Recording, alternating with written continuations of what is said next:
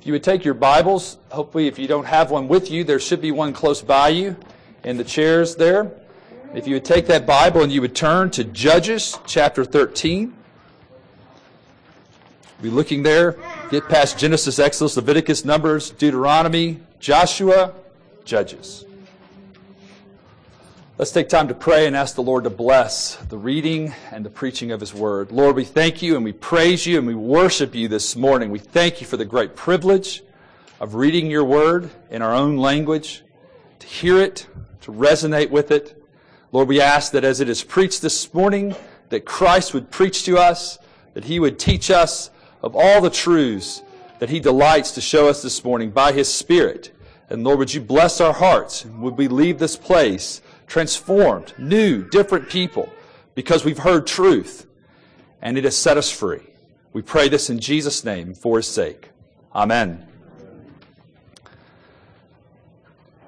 This is God's word. And the people of Israel again did what was evil in the sight of the Lord. So the Lord gave them into the hand of the Philistines for forty years. There was a certain man of Zorah of the tribe of the Danites whose name was Manoah and his wife was barren and had no children. And the angel of the Lord appeared to the woman and said to her, Behold, you are barren and have not borne children, but you shall conceive and bear a son. Therefore be careful and drink no wine or strong drink, and eat nothing unclean. For behold, you shall conceive and bear a son. No razor shall come upon his head, for the child shall be a Nazarite to God from the womb, and he shall begin to save Israel from the hand of the Philistines. Then the woman came and told her husband, A man of God came to me, and his appearance was like the appearance of the angel of God, very awesome. And I did not ask him where he was from, and he did not tell me his name. But he said to me, Behold, you shall conceive and bear a son. So then drink no wine or strong drink, and eat nothing unclean, for the child shall be a Nazarite to God from the womb to the day of his death. Then Manoah prayed to the Lord and said, O Lord, please let the man of God whom you sent come again to us and teach us what we are to do with the child who will be born. And God listened to the voice of Manoah, and the angel of God came again to the woman as she sat in the field. But Manoah, her husband, was not with her. So the woman ran quickly and told her husband, Behold, the man who came to me the other day has appeared to me. And Manoah arose and went after his wife and came to the man and said to him, are you the man who spoke to this woman? And he said, I am. And Manoah said, Now, when your words come true, what is to be the child's manner of life, and what is his mission? And the angel of the Lord said to Manoah, Of all that I said to the woman, let her be careful. She may not eat of anything that comes from the vine, neither let her drink wine or strong drink or eat any unclean thing. All that I commanded her, let her observe. Manoah said to the angel of the Lord, Please let us detain you and prepare a young goat for you. And the angel of the Lord said to Manoah, If you detain me, I will not eat of your food, but if you prepare a burnt offering, then offer it to the Lord. For Manoah did not know that he was the angel of the Lord. And Manoah said to the angel of the Lord, What is your name, so that when your words come true, we may honor you? And the angel of the Lord said to him, Why do you ask my name, seeing it is wonderful? So Manoah took the young goat and the grain offering and offered it on the rock to the Lord to the one who works wonders. And Manoah and his wife were watching. And when the flame went up toward heaven from the altar, the angel of the Lord went up in the flame of the altar. Now Manoah and his wife were watching, and they fell on their faces to the ground. The angel of the Lord appeared no more to Manoah and to his wife. Then Manoah knew that he was the angel of the Lord. And Manoah said to his wife, We shall surely die, for we have seen God. But his wife said to him, If the Lord had meant to kill us, he would not have accepted a burnt offering and a grain offering at our hands, or shown all, us all these things, or now announced to us such things as these. And the woman bore a son and called his name Samson. And the young man grew, and the Lord blessed him, and the Spirit of the Lord began to stir him in Mahaneh-dan, between Zorah and Eshtaol. This is the reading of God's word. The grass withers and the flower fades, but the word of our God endures forever. Amen. Please be seated. Anticipation. I remember growing up with that song playing on the radio.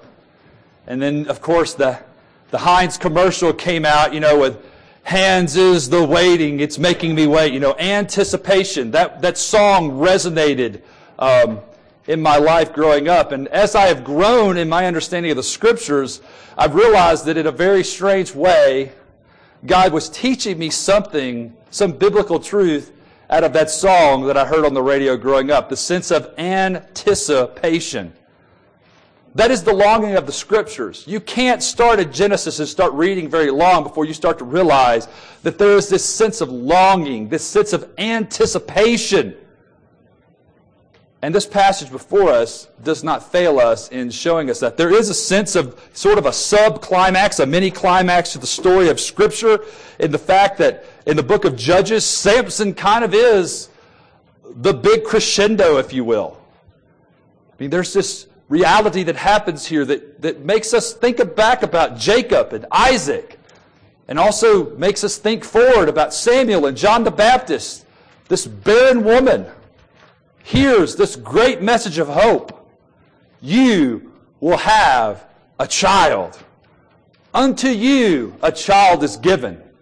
And you hear that language, and anyone who's read through Luke, you can't read through Luke and not hear how Luke somehow has gotten wrapped up in the language of Judges, this child growing up before the Lord and setting before. There's this sense of anticipation with Samson himself that he's going to do great things.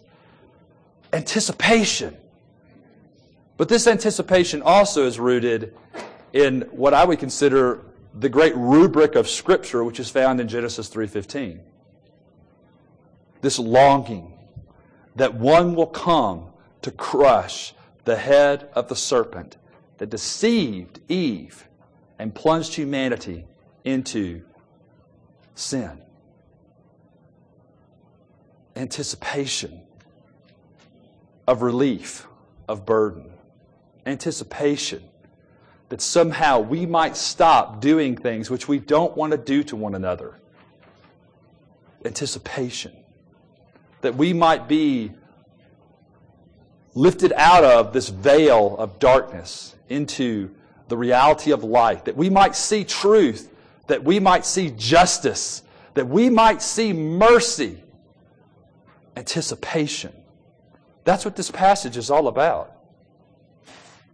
That's what the scriptures are all about anticipation of one who will come to deliver humanity from its burden. Well, let's begin to look at this then, because what is really being drawn out here is as this longing for a Redeemer who will be like no other. And we see here that we have inklings of that in this passage. The first thing I want us to do, we're going to look at four points this morning. The first one is the defining of sin. You can't get away from verse 1. You know, you could try and jump over it and jump right into the story of, of Samson, but you'd miss the whole first verse, which is setting a tempo. And look what it says. And the people of Israel again did what was evil in the sight of the Lord. So the Lord gave them into the hand of the Philistines for 40 years.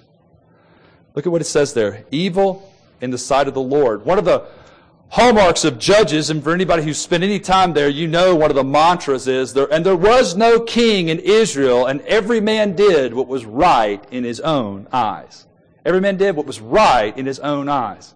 What is, what are we getting at there? What is this idea of the, in the sight of the Lord, evil in the sight of the Lord? Well, you can see right there that there's obviously something that's being juxtaposed. It was evil in the sight of the Lord, but not evil in their eyes.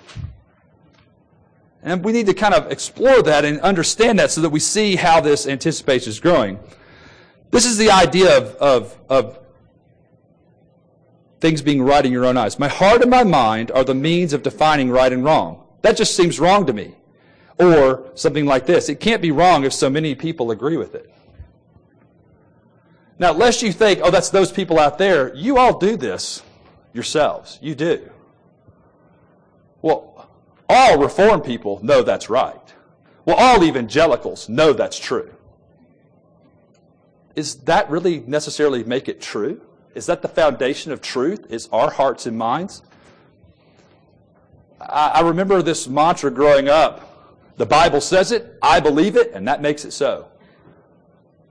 There's something wrong with that, isn't there?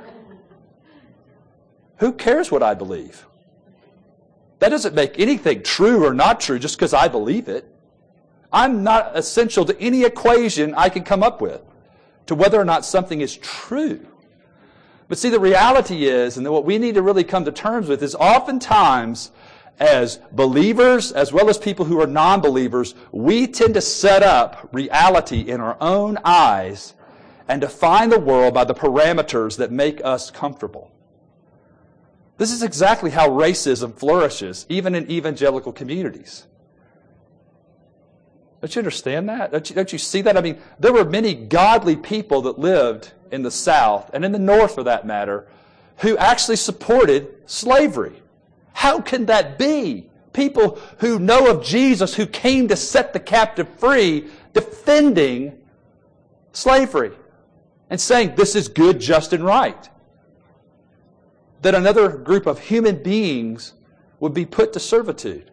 How could Germans, good Lutheran Germans, the stock of which I was raised up in, have actually allowed the state of Germany to overrun them and to kill not just Jews, but literally anybody who didn't fit into the perspective of Adolf Hitler and the Nazi, and the Nazi regime.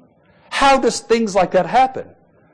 Because people begin to allow society to be judged by what's right in their own eyes.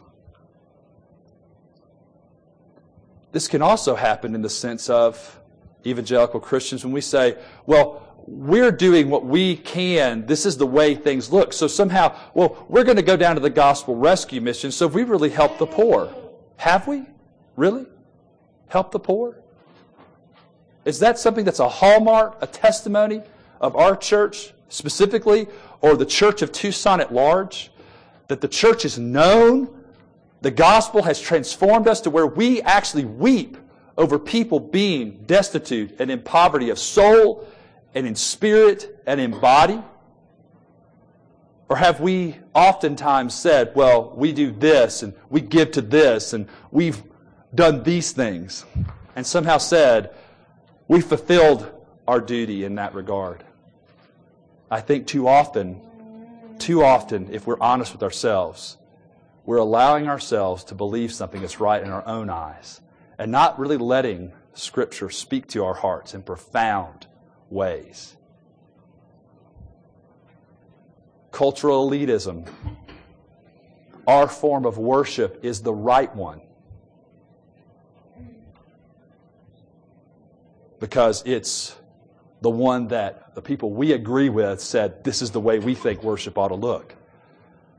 And these people groups are Johnny come latelys to the Christian faith. Although, just for the record, um, Christianity went east and into Africa before it ever came west we, we need to think about how we process and what we say. Well, this is right. This is correct in our own eyes.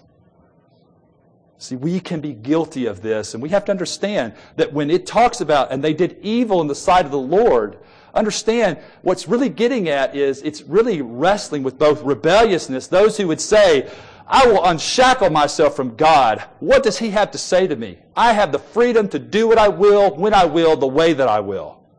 But it also confronts self righteousness, which says, I know how to serve God best, rather than having the humility which comes from the gospel, which always tells us yes, convictions matter, doctrine matters. But we, because we understand those things, are to be the most humble of people the most generous of people, the most gracious towards others who may not know and may not yet understand all that they should. That's the hallmark of true biblical Christianity. Now, the other thing we see in this passage that's interesting is this. In some sense, what we get from this first verse is this idea that the people have become used to their servitude. They just kind of, this is just the way things are. And see, another aspect of, of doing what's right in our own eyes is to say, this is as good as it gets with God. This is just how it is with God. Life just stinks. It's just hard. Life stinks and then you die. And hopefully you get to someplace better when you die. But don't you understand that throughout the scriptures, we're not just told that we've got a pie waiting for us in the sky, the language of Scripture always tells us that that life is a present reality now. that, that's being pressed into us now. One of the things we've been talking about recently as a family is, is that when people come into our home, when they're around us, we've been repenting lately that people don't experience heaven when they talk to the Hermerdings. And that bothers me. Because we're people of everlasting life. And see, we don't have a right to somehow think that it's okay for us to do things because, well, that's just who we are. Well, that's just where we're at in our lives. You just have to deal with us. We really feel as a family that we ought to own our Christianity in such a way that when people come and meet with us, not that we're fake or false, but that people ought to taste at least a little bit of what life with Jesus is going to be like for all of eternity. And we pray that God will continue to make that grow in us. That's part of what it means, I believe, as each one of us starts to own this, to not be doing things that are right in our own eyes, but really letting heaven shove into us in such a way that people go, there's something incredible happening here that's not just they're different, not just they got a better way of doing it, not that just they figured out how to make things operate, which is oftentimes how people look at biblical principles. Yeah, the Bible's got some good advice. That's some, that's some sage wisdom. No, we're talking about stuff that changes us to where when people meet us, they say, I've never been around someone like that ever. And what really should be the hallmark of it is, is that they've experienced Jesus, not really us. Jesus has just surrounded us and embraced us and emboldened us in ways that are just unearthly and yet very relevant to our time and space on this earth. That's how we start to really wrestle with not doing things that are right in our own eyes. Really are believing the Lord's Prayer, right? Thy kingdom come, thy will be done on earth as it is in heaven. We're longing for that reality to be the case for us. That mercy and grace and goodness would be believed on our part and pressed out into everyone we meet. So, that's the first thing we need to do is we need to define sin. We need to recognize that it, it comes, how we start to deal with sin is it is our willingness to deal with sin and look at the depths and see its reality that enables us to see the sweetness of salvation offered to us in Christ Jesus. The sweetness of salvation offered to us as we look at what's happening here with Samson.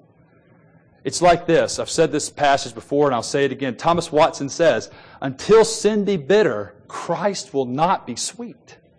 You see, God's sweetness is not seen in its fullness until you realize how really yucky you are and a willingness to let yourself see, well, I'm yuckier, and you keep pressing more deeply into the reality of your yuckiness, you start seeing God could love a person like that. And you see how the people had lost that? Because they don't even turn and cry out. They don't do anything. This message that comes to this couple comes despite the people's willingness to just embrace the reality they were living in. How tragic when God's people say, This is as good as it gets. Well, this is the best you can hope for in this life. That's just the way it is. See, we must be people that are willing to say, No, there are greater things. There are more profound things. There are more beautiful and lovely things because we know the author of everything good and beautiful and lovely. That's the first point I want us to look at this morning. The second point I want us to look at then is, is the reality of what happens here, as I've already alluded to a little bit, the unexpected birth. This kind of comes out of left field, right? I mean, anybody who's read Judges knows that the pattern, right? The people sin, they do stupid things. They don't listen to the Lord who loves them and cherishes them and wants to lead them in the way that is right. And they go off to do their own thing, what's right in their own eyes, what's evil in the sight of the Lord. And then what they're supposed to do is God afflicts them right, and they're supposed to do what? Cry out. It's totally absent. Here at what's supposed to be the grand crescendo of this book in some ways, because the next chapter is really just, it just sinks into the pit. But here's supposed to be the announcement of a birth. And, and what we're surrounded by is people who don't seem to be repentant at all, don't seem to be desirous to get free at all. They seem to be very okay with living in captivity, in boundedness, They've suppressed the truth in unrighteousness. They've accepted the fact that these are the good things we've got. We eat, drink for tomorrow, we probably die. And so we see in this passage in the book of Judges and in the Bible as a whole, it's unexpected. In the midst of these people's willingness to not even cry out to God any longer, God comes and proclaims to this obscure couple, so obscure that we only get the man's name. I mean, we, only, we get Manoah and Mrs. Manoah. We don't even know her name. She's, I mean, she's so obscure, we don't even, I mean, and yet isn't it interesting that, that God comes and talks to her? Not Manoah. We get Manoah's name, but he comes and talks to her. Both times. Profound. Amazing. Incredible. This unexpected birth. Even though Israel does not cry out for deliverance in repentance, the Lord sends a Redeemer anyway. Now, see, you have to begin to see how amazing this is. That when we start to see that God announces, I'm going to send a Redeemer despite you, in spite of you. Again, the theme we've been trying to look at over the last months. God has determined to redeem for himself a people, and he cannot be stopped. Not even by our unwillingness to repent and turn to him. He keeps coming forward anyway. Unexpectedly, surprisingly, astoundingly. There he is, declaring to these people in this obscure village, your shame is about to be lifted, dear one, and you're going to give birth, not just to a child, but to a son. And he will begin to deliver his people from the Philistines. Unexpected, surprising. This unexpected couple, as I said before, points us backwards to Isaac and Jacob, points us forward to Samuel and John the Baptist. The, se- the, third thing I want us to look at this morning then is the unique requirement. This is really fascinating. It's not just the fact that she will conceive and bear a son, which was so unexpected. It's the fact that there's something unusual happening here. Back in number six, where you can go and read about the Nazarite vow, two things are true of the Nazarite vow. One is that it's temporary. The other is it's voluntary. Those are two critical things that you have to see about the Nazarite vow. Notice that both of those elements are missing here in Samson. This is not something he chose to do. This is something that's thrust upon him. And by virtue of that, thrust upon his mother. Because she's to abstain from all the things that he's to abstain for, from while she carries him. Throughout his whole life, he is supposed to be a sign of the of God's of the commitment to God. The whole his whole life. And his whole character is to be devoted to God. It was wholehearted devotion to God. That's what Samson was set apart to represent. The other thing I want to remind you of is the fact that the Nazarite letting his hair grow long. Some people read the, read the whole story of Samson and they go, well, see, his hair got cut off. The strength was in the hair. No, the strength was in his God. When Samson basically gave up to Delilah the reality of, of God's treasure to him, God departed from him. It wasn't the cutting of his hair, it was his failure to believe and trust the Lord. Rather, he began to succumb to the very things that we're talking about here, doing what was right in his own eyes, not what he'd been set apart for. But we see here that this unique requirement of Samson was to be from birth. Now it's interesting because when you go to the New Testament, you hear this little phrase given that the one who was born the king of Israel. It's a fascinating statement. Born king. No one's born king. You're inaugurated king. You're born, you're raised up as a prince, and then you get crowned and you become king. If everything goes right. And nobody overthrows the kingdom while you're growing up, or uh, uncle, duke, uncle, whoever doesn't wipe you out and all the rest of your family to take over the throne. But the way it ought to work out is that you grow up. But we find in the New Testament one who was born the king of Israel. From, from the very beginning of his life, all of his life, wholeheartedly devoted to God and on a mission. Kings come to set people free. Kings come to deliver their people. Kings come to protect their people. That's what kings do. They enable commerce and peace and goodness to pervade. Good kings do anyway. And here is one we read of in the New Testament who was born the king of Israel. The same idea of a unique requirement sets Samson apart. The last point I want us to look at before we conclude then is the revealing sacrifice. Notice that there's aspects of this that we look at. Manoah has all these requirements coming at him. He, he goes in. I just want to say this by, by reference. There's two things I just want you to think about, and you can go home and think about this later. They aren't directly points I want to look at this morning, but it just lets you know this passage is, is, has a lot to say. One of the things that's really profound is the angels of the Lord telling, telling this woman she's barren there's something about the gospel, there's something about the truth of Scripture that enables people to hear honest reflections of themselves and not just go to pieces. And the, he, the angel basically says to this woman, You're barren. You got no children. You know, for some people, you think about this, they go to pieces if they were to hear that. I mean, especially a woman who has lived her whole life with the shame and the guilt that was associated with being barren. And here the angel of the Lord shows up and says, You're barren. But you see, in some ways, when that kind of honesty, that kind of biblical honesty is dealt with, know, in the way that it's being dealt with here, it's actually something that sets you free. You're able to look squarely at the issue that get, brings shame and guilt to you and begin to be delivered from it because you're no longer hiding in its shadow. You're bringing it into the light and saying, That's true. I am.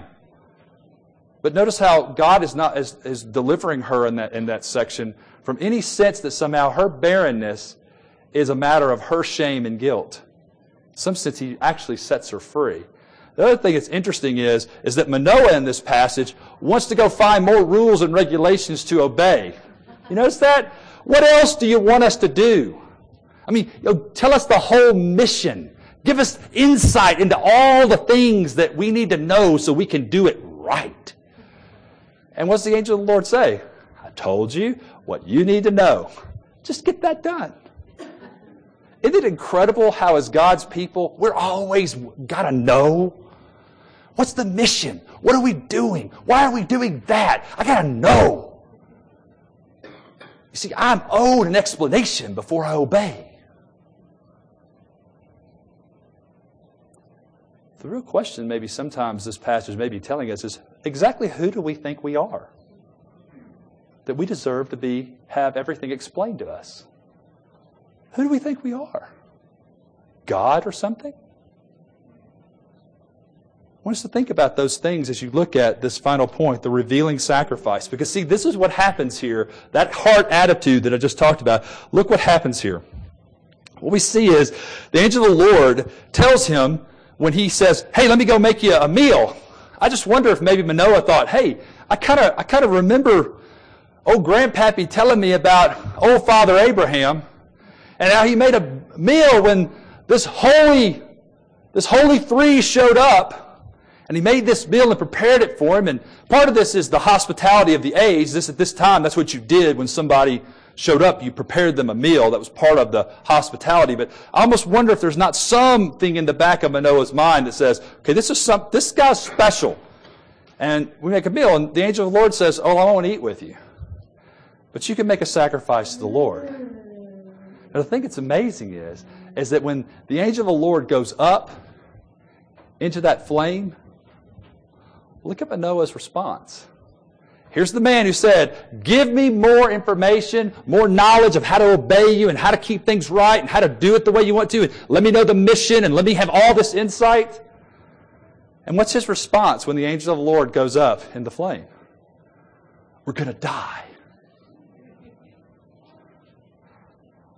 Now, too often, what happens sometimes to God's people is, is they get so wrapped up in the fact that we have a holy God and, oh, He is holy. Make no mistake about it. It is right for us to remember He is a holy God. But we allow His holiness somehow to overshadow His goodness, His mercy, His determination to show grace to fallen humanity. And don't you see how Mrs. Manoah has started to get it? if the angel of the Lord had wanted to kill us, he would have already done it. He certainly wouldn't have accepted and gone up in the flame. And on top of that, he certainly would not have given us good news of great tidings that should bring us great joy. Unto us is born a child. You see the language? And do you understand now as we conclude here? Do you start to see where we're going with this? Do you see what the Bible's trying to get you to see? You see, what happens here is, is that we need to be delivered from sin. And if you get this part of the Old Testament, you see this passage of Scripture flowing forward. When you get to Matthew chapter 1, verses 21, and you read, You shall call his name Jesus, for he will deliver his people from their sin. You see it, don't you? People who were in darkness have seen a great light. Not because they were crying out for it. In fact, what we get kind of at this time is Rome had kind of taken over everything. Everybody was kind of just laid low, and that's just the way things are. And is God ever going to send a real deliverer? And in the midst of that darkness, that willingness to kind of say, this is just as good as it gets, light comes. Deliverance comes. A redeemer comes. And I want to show you something about the manner of his coming. In all the Old Testament, we see barren women and into, and really you should kind of almost think about John the Baptist as kind of really the Old Testament. He's the last of the Old Testament prophets. All the way up to Elizabeth, barren women who are weighed down with shame because they have not been able to deliver a man child. And the angel of the Lord appears and delivers them from their guilt and shame. But how different it is when Jesus arrives on the scene. See, when Jesus arrives on the scene, his mother isn't held up in honor and said, This is the kind of woman you ought to grow up to be like. See, unfortunately, in our world, Mary has been so venerated by some in the broader Christian community that we've almost done the, the backlash against her and made her somebody that's just that's Mary. She's just a woman. She's not just a woman.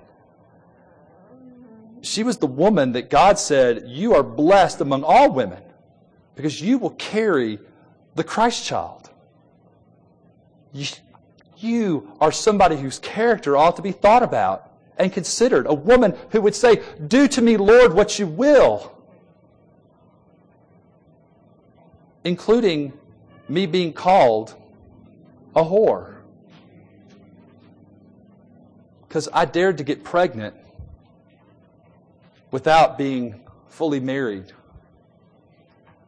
Because the Lord had called me to that. And we see that Mary's issues are very small in comparison to what her son would endure. You see, Jesus, unlike all his predecessors who were set up as types of redeemers, actually did live a perfect life. He didn't go wandering after Delilah. He didn't go down and eat out of the lion that he killed and he wasn't supposed to touch. He didn't do any of those things. He lived the perfect life, and yet he died in shame. See, Jesus comes and says, I take the guilt and shame on myself so that we might be delivered from it. Few other points I want us to, to realize this that the unique requirement, which was perfect obedience, Jesus fulfills. See, he's like no other redeemer because he actually obeyed. He actually accomplished it. He did it. He was perfect in every way. And the last thing I want us to see is in his sacrifice was revealed that God had come to deliver his people. Think about what happens at the cross. The centurion that stands there had watched hundreds, maybe even thousands of people crucified in his lifetime. And as he saw Jesus die, he said, Surely this was the Son of God. So this morning I lay before you the reality of Scripture The anticipation of Scripture is that God would send a Redeemer to deliver His people from bondage, to bring justice, and to set us free.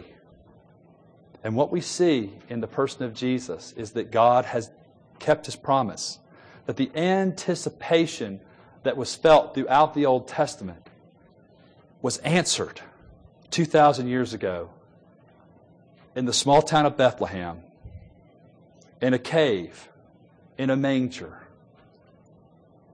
where a child was born, the Savior of the world. If you would put your faith in that one, the Savior of the world, you will be delivered and set free. I pray that God would make it so in our midst. Amen.